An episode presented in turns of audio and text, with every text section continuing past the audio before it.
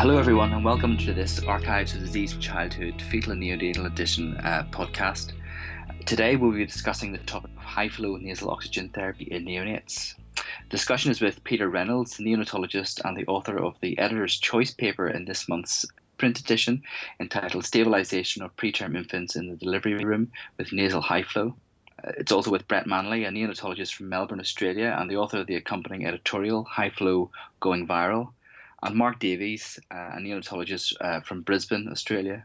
Mark has conducted research in uh, neonatal respiratory physiology and uh, is a former co chair of the Cochrane Collaboration uh, and their steering group. We had three participants on this podcast to provide a, a rounded and robust discussion of high flow so that we could see it from uh, the argument from different sides.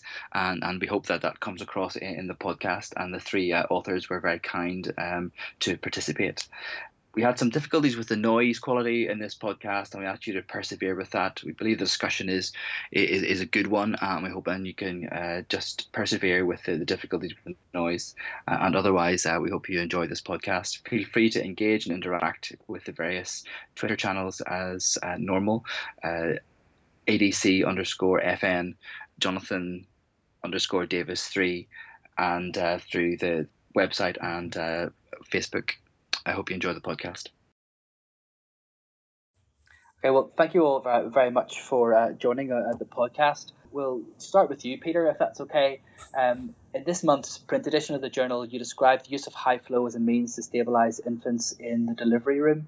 Could you uh, just briefly talk us through the main points uh, of the paper?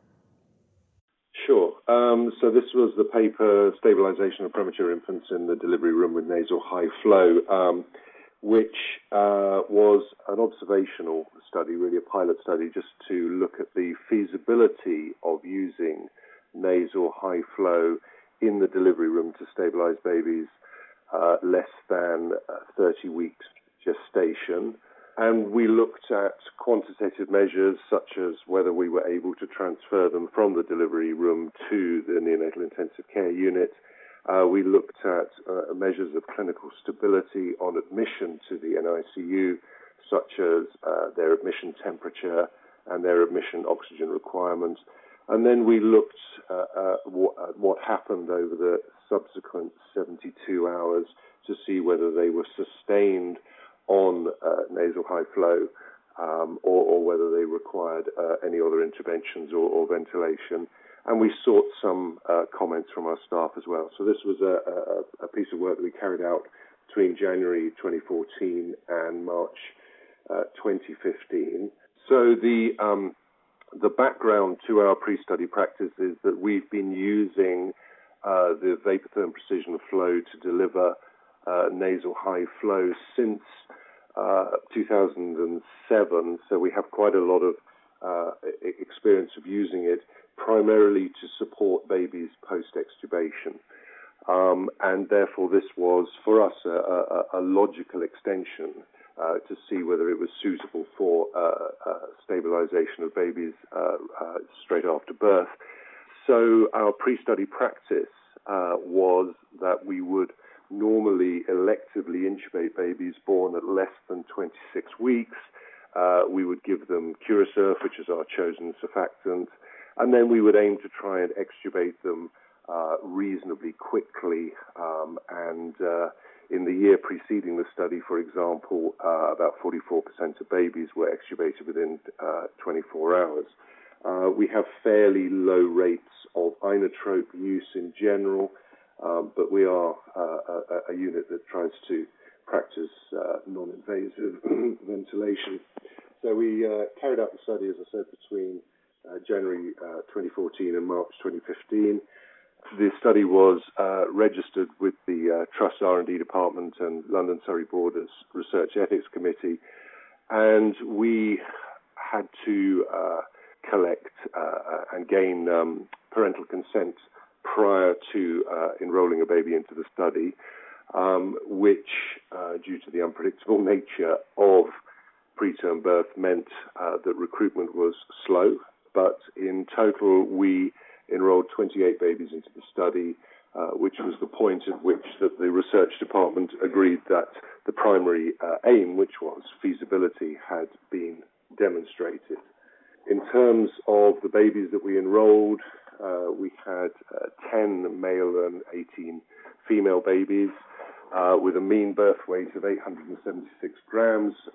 The, pair, the, the mothers had all received at least one dose of antenatal steroids, uh, and I think that, that, that, that rather reflects the fact that having having to get consent on all of the uh, uh, parents meant that they were quite a selected population, and they ranged in gestation from 23 plus 4 to 29 plus 6 weeks. We uh, wrote a, a pre-study protocol uh, which is uh, figure two, which is in the uh, article showing how we would identify babies and essentially what we would do in, in the event of them being considered to be active and breathing, uh, uh, which was really the uh, criteria for then applying nasal high flow in the delivery room. And if they weren't breathing, then we were to follow um, standardized resuscitation process and if they responded to the standard inflation breaths uh, and perked up quickly, then uh, they might be eligible to uh, be started on high flow, and if they didn't, then they would be intubated and uh, treated accordingly to normal guidelines. So um, the uh, protocol was followed in all cases, and out of the 28 babies enrolled, 25 of them were stabilized on uh, nasal high flow. Three of them were uh, intubated and transferred intubated as well. We then uh, followed the babies over the next 72 hours to uh, see whether they would be sustained on uh, nasal high flow. Having captured their admission uh, criteria, they had a, a, admission temperature with a mean of 36.9 degrees uh, centigrade and a mean admission FiO2 of 29%, which were two of the criteria that we were looking at for stability. Uh, uh, just under half of them required surfactant. Um, there was a fairly low rate of inotropes, and um, in terms of complications, uh, we saw one pneumothorax and two small pulmonary hemorrhages and uh, two uh, intraventricular hemorrhages, grade three or four. But obviously, the numbers in the study are very small, so it's uh, difficult to uh, place too much emphasis on that. And uh, 15 babies were sustained on high flow for 72 hours, which is about 60% uh, of the babies. So 40% of them required intubation within the first 72 hours. And that was out of those uh, babies, most of it was for increasing uh, oxygen requirements. As I say, two of them had pulmonary hemorrhages, and in the smaller babies, either poor blood gases or, uh, in one case, um, ap- apnea attacks. Um, so that was uh, really the study. Once um, once the babies had come round to the uh, to to the intensive care unit, managing them on high flow was in accordance with our pre-study practice. So uh, the staff uh, were quite comfortable having these babies on the precision high flow and, and managing them in the normal way. Thank you, Peter, for that quite succinct uh, description of your paper. Um, Brett, could you just give us a brief overview of where this paper sits in context with the other published evidence of high flow as you see it? Yeah, Jonathan, thanks, Peter. Um, well, I think this study, uh, the first thing to say about it is that it's very commendable that the study's been done in such immature infants because uh, despite the increasing the increasing use of high flow around the world and its increasing popularity in neonatology, there is really still a paucity of evidence for its use in extremely preterm infants. Uh, and that's uh, when I'm talking about all forms, uh, all modes of its use, both post extubation and primary support in the NICU as I mentioned, this is the first study done in a delivery room that I know about.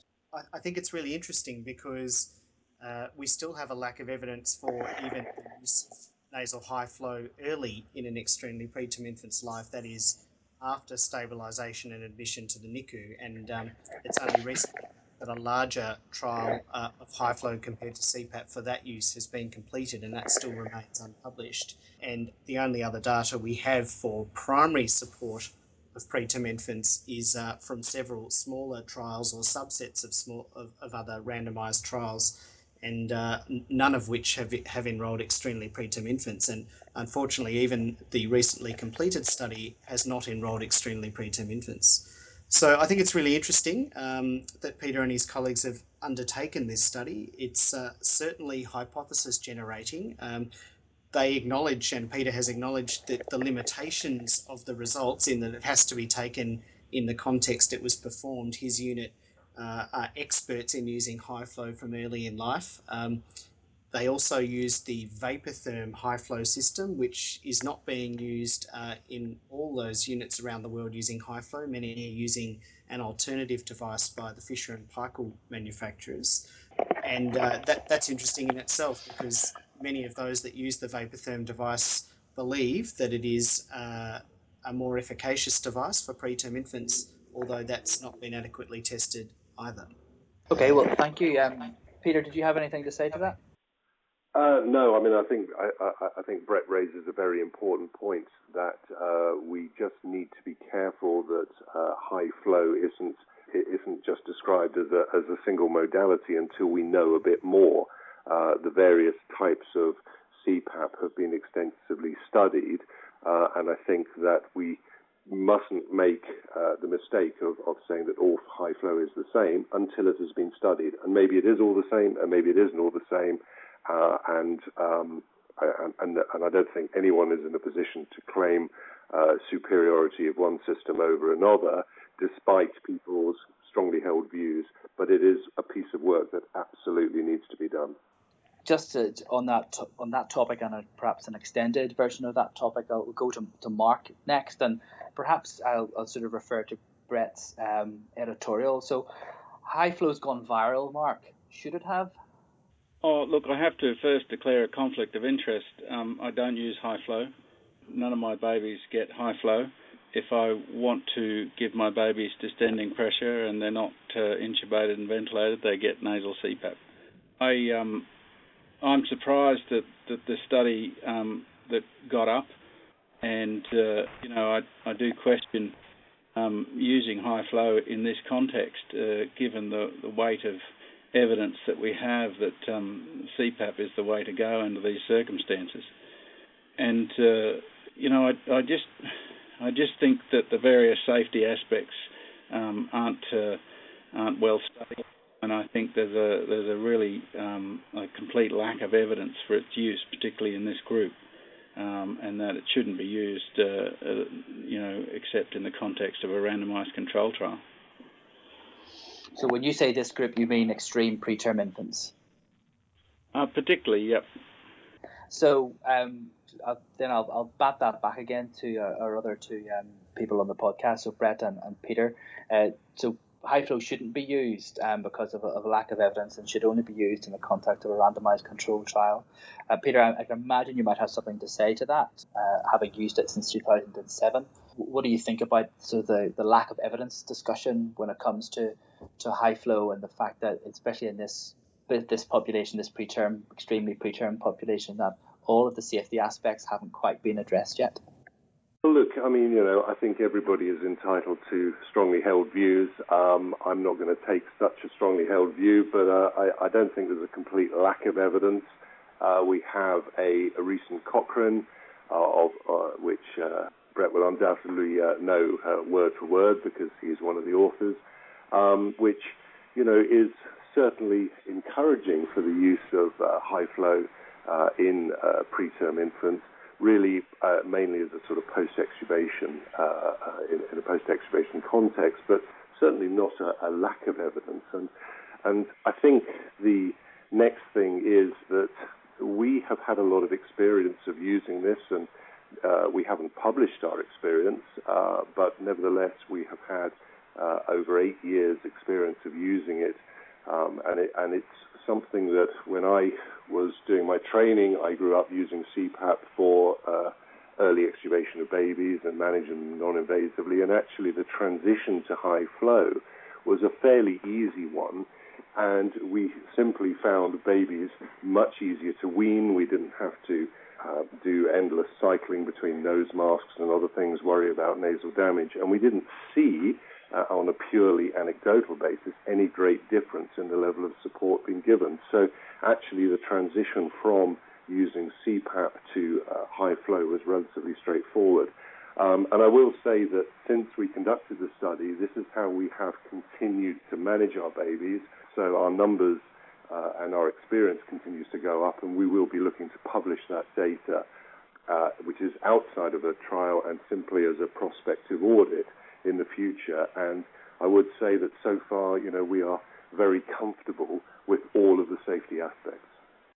Um, Brett, you, you we could argue know uh, uh, know an awful lot about the evidence and what has existed in terms of safety and, and what have you in, for high flow.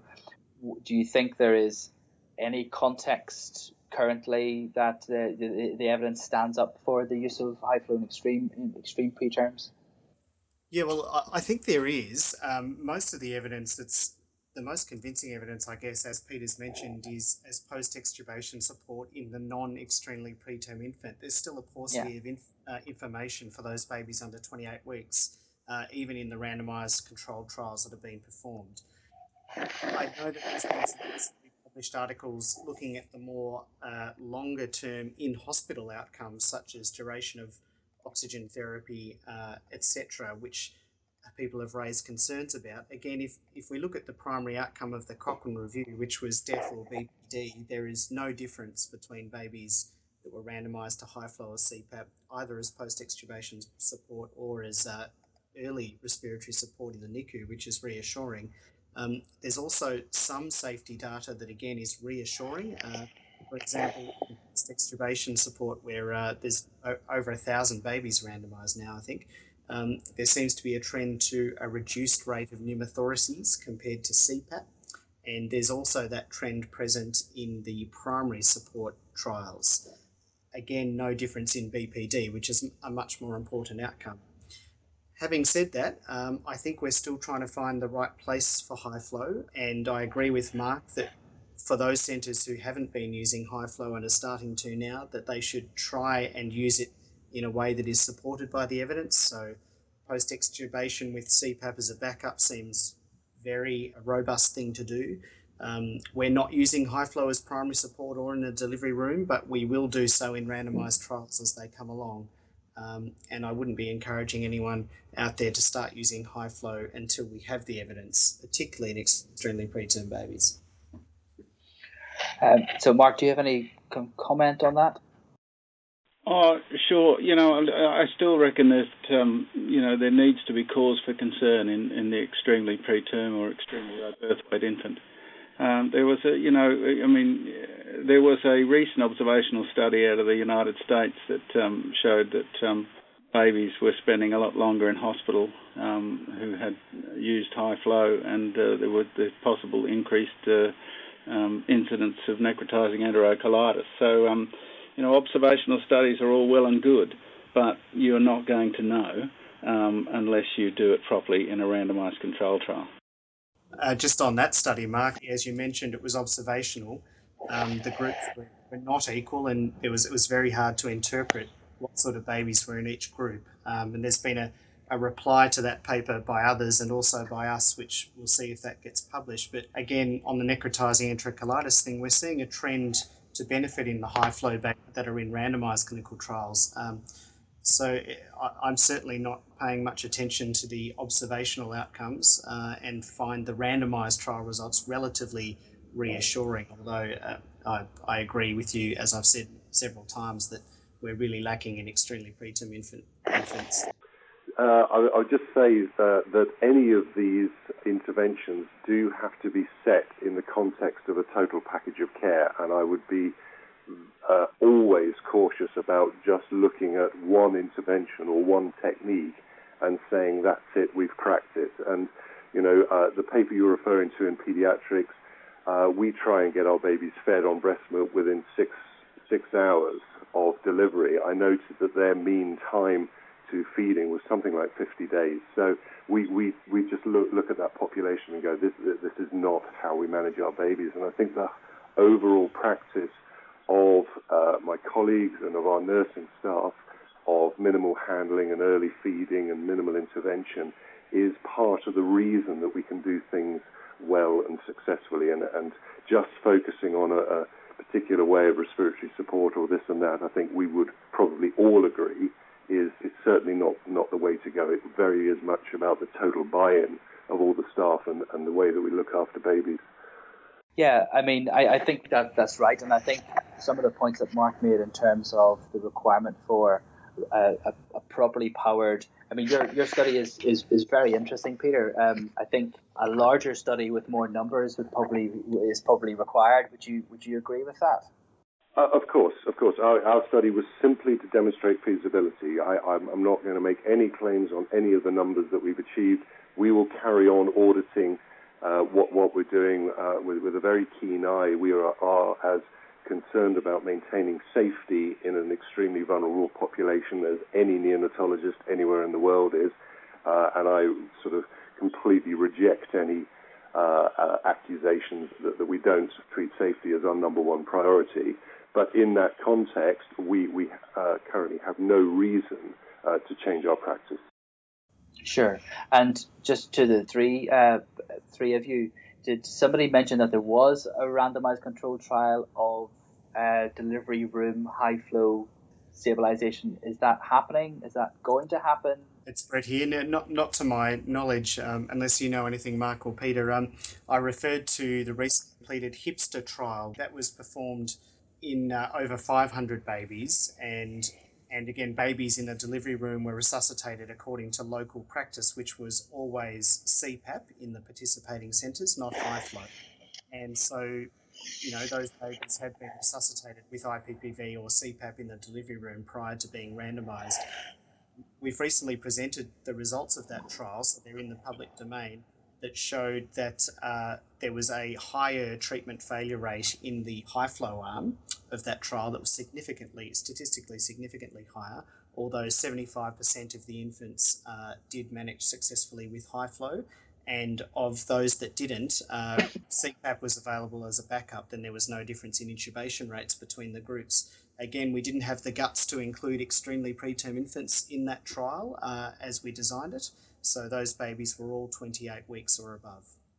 So there's still um, a paucity of evidence for, for a large trial um, in that extreme preterm, less than 28, less than 27, less than 26 week uh, grouping that perhaps still needs to be addressed. And Peter, you, your group are working on uh, prospective audit rather than randomized controlled trial, or are you a, a, a, trial at some point in the future? So look, there's quite a lot of discussions in the UK, and uh, and, and, you'll be familiar with uh, uh, Kevin Ives at Oxford. He's another high flow advocate, and and uh, there've been discussions with, with other UK neonatologists, and I think people are keen to uh, see proper randomized controlled trials and into device studies as well um, so, so that we can just try and nail down exactly uh, what the best way to, to achieve these uh, in, in important aims of non-invasive ventilation actually are. And I, I, I, think that our paper has simply just opened up uh, a, another discussion point.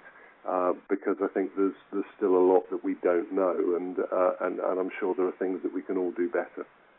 Okay. Um, do any of you have any other comments to make on the, the discussion or anything you didn't feel that you uh, got to say? Nope. No, I don't think so. Okay. Um, well, I'd like to thank the, the three of you for quite a quite an interesting discussion. I think High Flow has, uh, as Brett says very eloquently in his editorial, has like Sneezing Pandas, Ice Bucket Challenges, and Susan Boyle. It has um, gone viral in the world of neonatology, uh, and, and really the discussion should be had whether it should have and where we need to redress that the balance of evidence. If uh, anybody who has uh, listened to this podcast wants to, to interact, the uh, Archives Disease and Childhood Fetal and Neonatal Edition have a, a Twitter handle at ADC underscore FN. Um, I can also be contacted on my Twitter handle, which is at Jonathan underscore Davis three, and uh, Mark Davies can also be contacted on his Twitter handle, which will, is either at Slow Roast Pork Yes, you heard it. Or uh, at Mark Davies. So thank you very much for, for listening to the podcast uh, and please uh, get in contact if you have anything to say.